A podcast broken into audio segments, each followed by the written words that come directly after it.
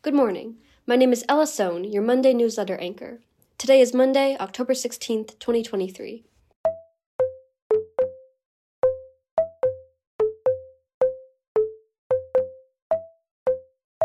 In today's newsletter, welcome back to classes.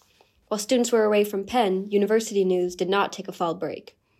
Graduate student organizers criticized recent messaging from the university on unionizing, and the Quakers defeated Columbia in their first away conference game of the season.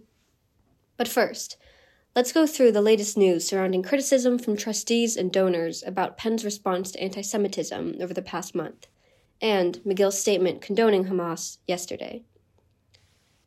On this day in 2021, the DP reported that Penn football lost 23 to 14 to Columbia during their homecoming weekend.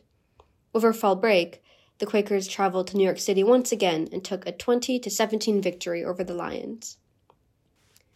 Today's top stories are about donor backlash at Penn. Yesterday morning, Penn President Liz Magill sent a statement to the Penn community in which she condemned Hamas and said the university should have moved faster to distance itself from some Palestine Rights Festival speakers.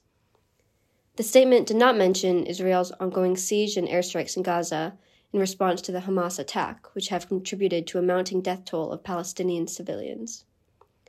In related news, the Huntsman family is to halt donations to Penn. In an email sent to Magill on Saturday, before she released a new statement yesterday, Huntsman wrote that his family, which has donated tens of millions to the university over the years, will close its checkbook on future donations to Penn due to administrators' response to anti Semitism on campus.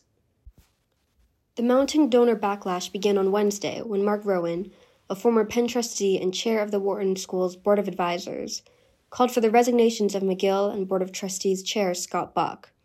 Rowan said that the university is heading in the wrong direction citing Penn's response to the Palestine Rights Festival on campus last month. In university news, Penn emailed graduate students a webpage on the potential implications of unionization, drawing frustration from student organizers over anti union messaging.